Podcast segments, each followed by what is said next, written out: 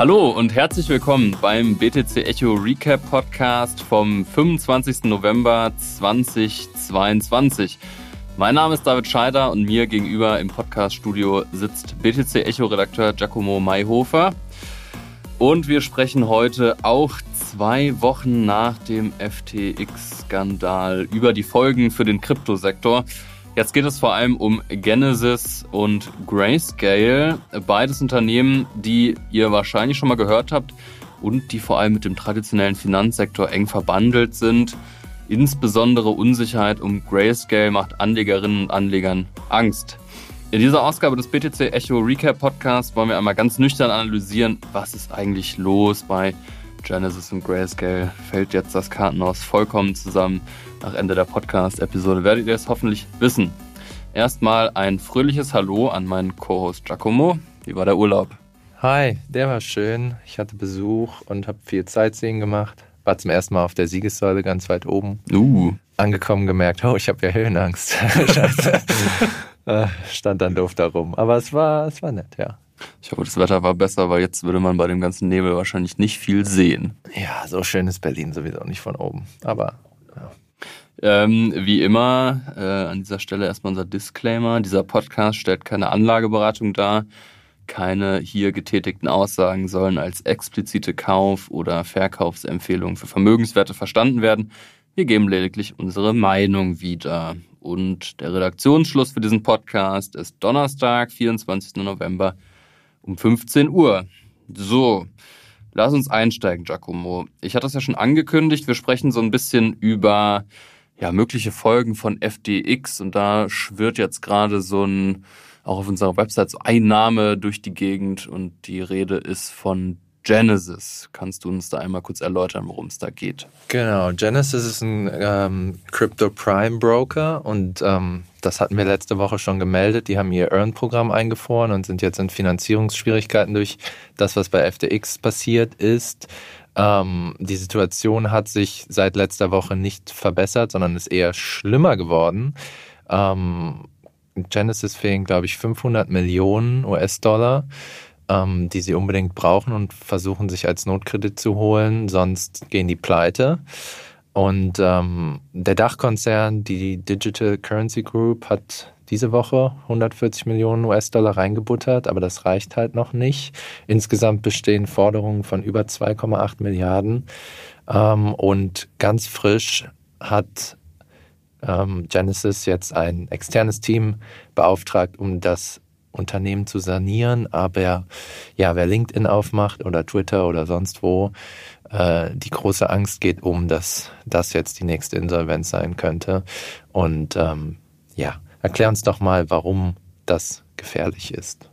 Ja, also von Genesis haben viele von euch wahrscheinlich jetzt vor der FTX-Nummer noch nicht so viel gehört. Liegt daran, dass sie nicht so im Retail-Bereich unterwegs sind. Soll heißen, das ist, du hast es ja gesagt, Prime Broker heißt, dass sie eher im institutionellen Bereich drin sind. Also ich hatte so ein Tweet-Thread gelesen und da hieß es, dass Genesis so die Anlaufstelle für institutionelle Investoren ist. Die hatten auch ein Lending-Programm, also hatten wir letzte Woche schon drüber gesprochen, Sven und ich, dass ja im Prinzip der ganze Lending-Markt eigentlich platt ist und so ging das auch los. Das war dann im Zuge von FTX, dass sie ihre Lending Auszahlungen eingestellt haben. Also vielleicht für diejenigen, die es nicht wissen, Lending ist einfach so eine Art Kryptokredit. Also du kannst da deine Bitcoin und Co. eben einlegen und die machen das, was Banken auch machen, also irgendwie Fristentransformation und so und zahlen dir dann Zinsen aus, letzten Endes in Bitcoin. Und das ist halt eingestellt worden, dann war schon mal die Panik groß und als dann rauskam, ja, Genesis ist auch Teil der Digital Currency Group, das ist so ein Megakonzern, so ein Kryptokonzern, kann man eigentlich sagen. Da gehören Unternehmen wie Coindesk dazu, aber viel wichtiger, da gehört auch Grayscale dazu. Und wer jetzt nicht völlig neu im Kryptosektor ist, der hört bei Grayscale muss da aufhorchen, weil Grayscale einer der größten Bitcoin-Hodler überhaupt ist. Die haben über 640.000 Coins, das sind so 10 Milliarden Dollar, die die verwalten. Und das ist, ja, also es ist so eine, es ist kein ETF, es ist aber ein Fonds. Also es ist kein börsengehandelter Indexfonds, aber es ist so ein Indexfonds, wo du einfach quasi in Bitcoin investieren kannst, ohne Bitcoin zu halten. Du kaufst dann Anteile von Grayscale und zack, äh, nimmst am Bitcoin-Kurs teil. Und das ist immer ganz interessant, wenn man sich so anguckt, wie der Kurs von Bitcoin im Vergleich zum Kurs von Grayscale handelt. Und aktuell ist es so, dass der 40 Prozent günstiger ist. Also du, das ist, ähm, du kannst im Prinzip hast du eine riesengroße Arbitrage-Möglichkeit, wenn du einfach Grayscale kaufst und dann ähm, die Erlöse in Bitcoin steckst. Hast du eine, eine Arbitrage-Option, die es eigentlich nicht geben sollte, die gibt's aber und das ist so ein bisschen, naja, ein schlechtes Zeichen eigentlich, weil der Markt ähm, das Vertrauen so ein bisschen in Grayscale verliert. Ähm, ich hatte es ja anfangs auch angekündigt. Ähm, wie groß muss das Misstrauen sein? Man weiß es nicht genau. Also was man jetzt, Grayscale gibt sich größte Mühe, da Transparenz zu walten auch, aber ähm, zum Beispiel Proof of Reserves haben wir nicht gemacht. Das haben wir im Zuge von dieser FTX-Nummer eigentlich oft, oft gesehen, dass Börsen gemacht haben heißt einfach nur, dass die ihre Wallet-Adressen offenlegen und alle können gucken, aha, so und so viel äh, Bitcoin liegen da tatsächlich. Das haben die nicht gemacht, aber es gab Schützenhilfe von Coinbase. Die haben ähm, so einen Zettel veröffentlicht, wo stand, wie viele Coins die von Grayscale verwahren. Und das sind tatsächlich 633.000. Das sind nicht ganz die 640.000, aber schon nah dran. Also es scheint schon so zu sein, dass Grayscale auch die Bitcoins verwaltet, die sie sagen, dass sie haben. Und das hat so ein bisschen den Markt beruhigt. Aber ich glaube, so ganz aus dem Schneider ist man da jetzt noch nicht. Kann ich da mal einhaken, wenn du sagst, Coinbase hat einen Zettel veröffentlicht? Ist das wirklich nur so eine Art Zettel, auf dem steht, wir halten diese Bitcoins ohne Adressen und äh, Überprüfungsmöglichkeit? Naja, Coinbase ist ja ein ähm, Börsenunternehmen. Der Zettel sah schon professioneller aus, aber es war einfach wirklich so ein ähm, PDF auf Twitter was darum gegeistert ist, wo dann stand, yo, äh, hier Grayscale, Doppelpunkt. Also noch andere, es gibt da Coinbase Custody, das ist einfach so eine riesen Bitcoin-Bank, da liegen echt, also scheinbar richtig viele Bitcoins. Ich wusste auch persönlich nicht, dass sie von Grayscale die verwahren. Scheint aber so zu sein. Und wenn jetzt Coinbase nicht äh, wie gedruckt im wahrsten Sinne des Wortes lügt, dann ähm, sieht es doch besser aus als gedacht. Besser als gedacht sieht auch die größte Datenanalyse-Plattform Chainalysis. Chainalysis. Das ist auch mega schwer, ey. ich kämpfe mit dem Namen schon, seit ich hier bin. Ähm, das ganze FTX-Drama. Ähm, die haben eine Studie veröffentlicht oder beziehungsweise eine Einordnung, in dem sie sozusagen ja das Fazit ziehen alles nicht so schlimm, Leute, beruhigt euch mal. Ähm, kannst du mal genauer erzählen, was, was die damit meinen?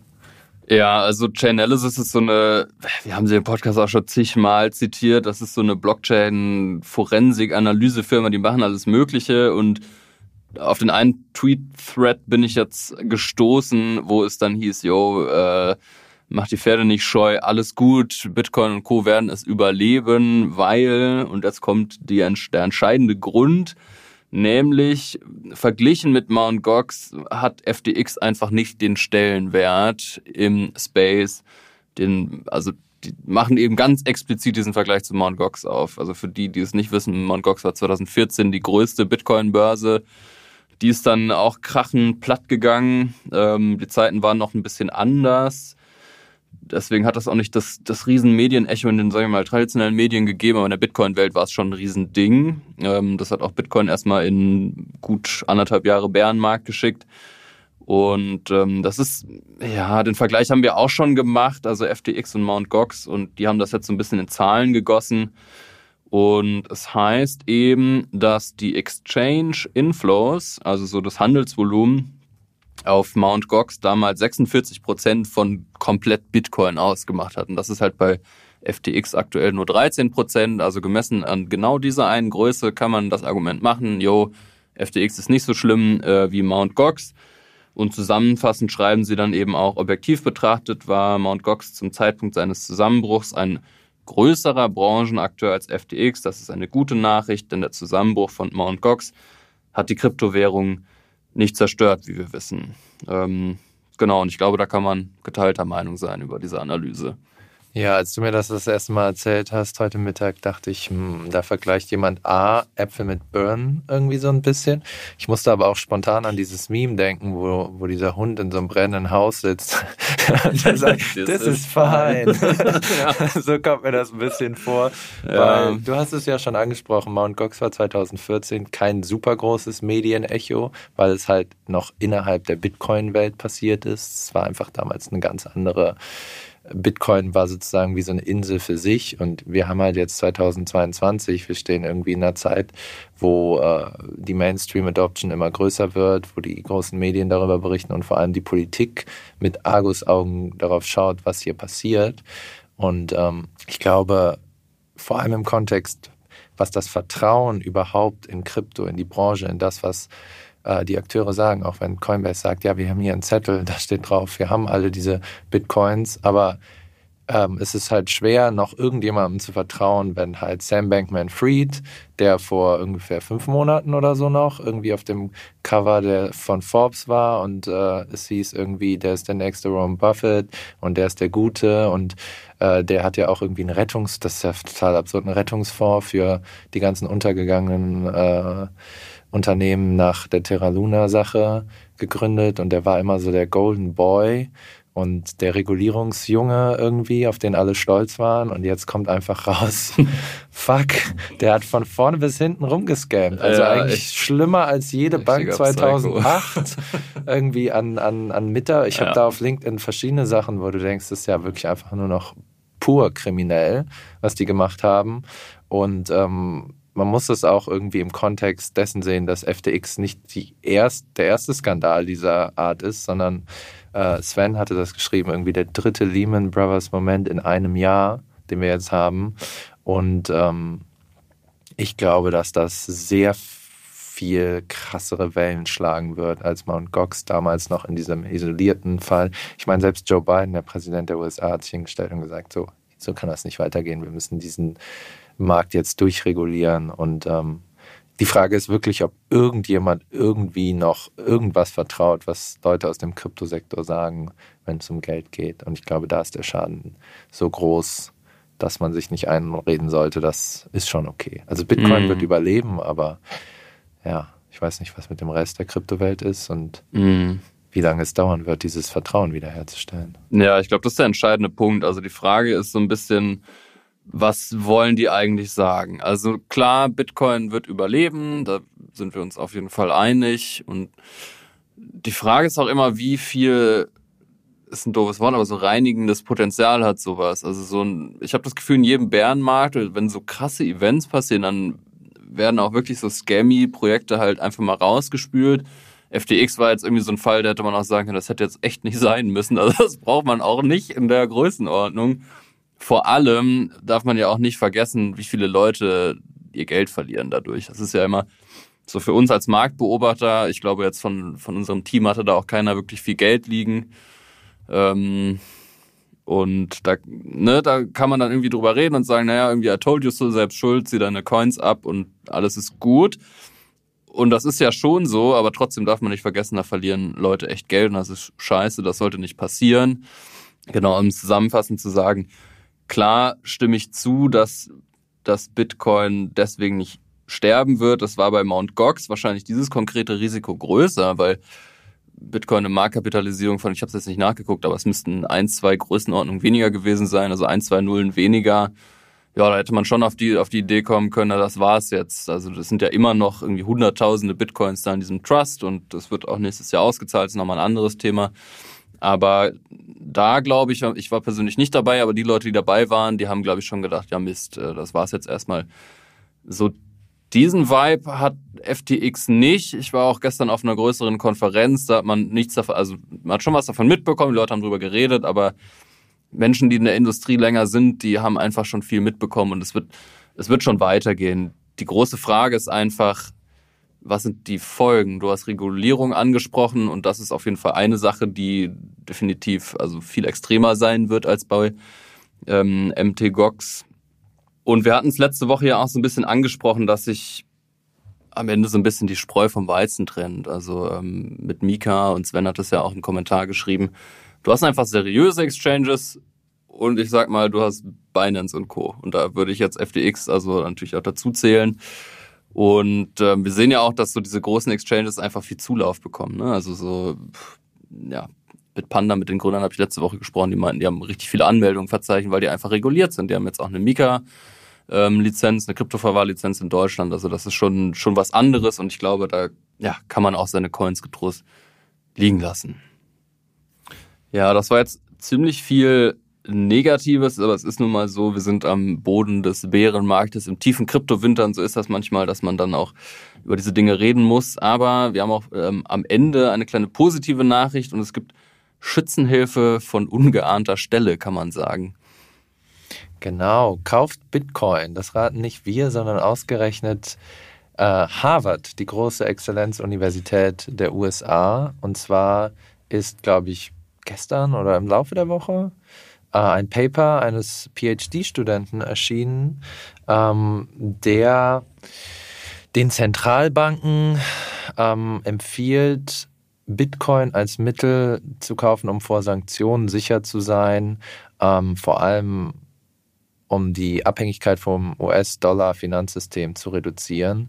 Ähm, und es ist nicht nur ein PhD-Student, sondern es ist, äh, das Paper ist unterschrieben von Kenneth Rogoff, Wirtschaftsprofessor von Harvard und früher Chefökonom vom Internationalen Währungsfonds, also ein ganz großes Tier.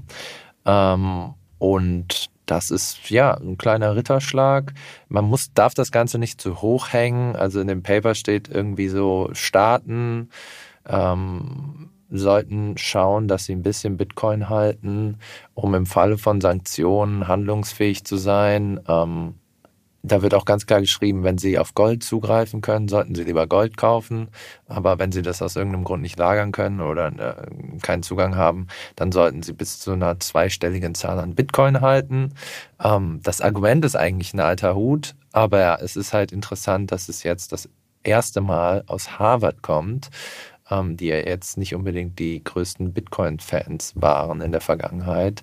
Und ähm, ja, das ist so ein Lichtblick. Immer wieder hat man halt diese Momente, wo ein stark prestigeträchtiger Player irgendwie sich auf die Seite von Bitcoin schlägt. Und das ist ja schon ganz gut. Und wir können sagen, wir wussten es schon immer. die Leute von Harvard, die mussten einfach noch, die brauchten ein bisschen Zeit. Ja, ich finde das schon interessant, also vor allem die Begründung, ähm, weil ja Zentralbanken immer natürlich strategische Fremdreserven, Währungsreserven in allen möglichen Währungen halten und auch Gold. Da gibt's natürlich so ein paar Zentralbanken, die dafür berühmt berüchtigt sind, Russlands Zentralbank und so und Deutschland auch relativ viel Gold, USA auch logischerweise. Und ähm, als Bitcoiner, als Überzeugter hat man sich eh gefragt. Also so, und das ist ja auch immer so ein bisschen so ein spieltheoretische Überlegung. Der Staat, der zuerst anfängt, Bitcoin zu akkumulieren, hat einen strategischen Vorteil. In dem Moment, wo eine große Zentralbank ankündigt, dass sie Bitcoin hält, wird natürlich der Kurs explodieren, weil das der absolute Ritterschlag für Krypto ist. Also es gibt keine größere Legitimierung dafür, was Bitcoin sein will, nämlich Geld. Wenn die höchste Institution des Geldes, nämlich die Zentralbank, sagt, jo, Bitcoin ist Geld, wir halten das als Geld. Und ähm, deswegen ist es eigentlich verwunderlich, dass keine große Zentralbank das gemacht hat. Ich persönlich glaube schon, dass es auch Zentralbanken gibt, die längst mit Bitcoin, ähm, also mindestens spekulieren oder rumspielen oder damit experimentieren. Ähm, eine strategische Bitcoin-Investition ist natürlich noch was anderes. Das kann man nicht wissen. Da gibt es noch keine offiziellen Sachen zu. Aber ne, also wenn da schlaue Menschen wie Kenneth Rogoff, also mega bekannter Ökonom auch, im Studium auch viel gelesen von ihm, ähm, da mit unterschreibt, ist, ist schon ein Signal. Ja, schön, dass wir diese Folge mit etwas Positivem beenden können. Obwohl ich schon im Philosophiestudium gelernt habe, dass ein Appeal to Authority ein Fehlschluss ist. Also nur weil, die, weil Harvard etwas sagt, stimmt es ja noch nicht. Aber solange die, wenn die Argumente gut sind, dann stimmt es natürlich schon. Ähm, dass der Besitz von Bitcoin eine gute Idee ist, wissen wir nämlich alle auch schon selbst. Trotzdem schön, solche Nachrichten zu lesen. Falls ihr Fragen, Anregungen oder Kritik habt, schreibt uns gerne an podcast.btc-echo.de. Und damit verabschieden wir uns aus dem Podcast-Studio in Berlin Mitte und sagen bis in sieben Tagen.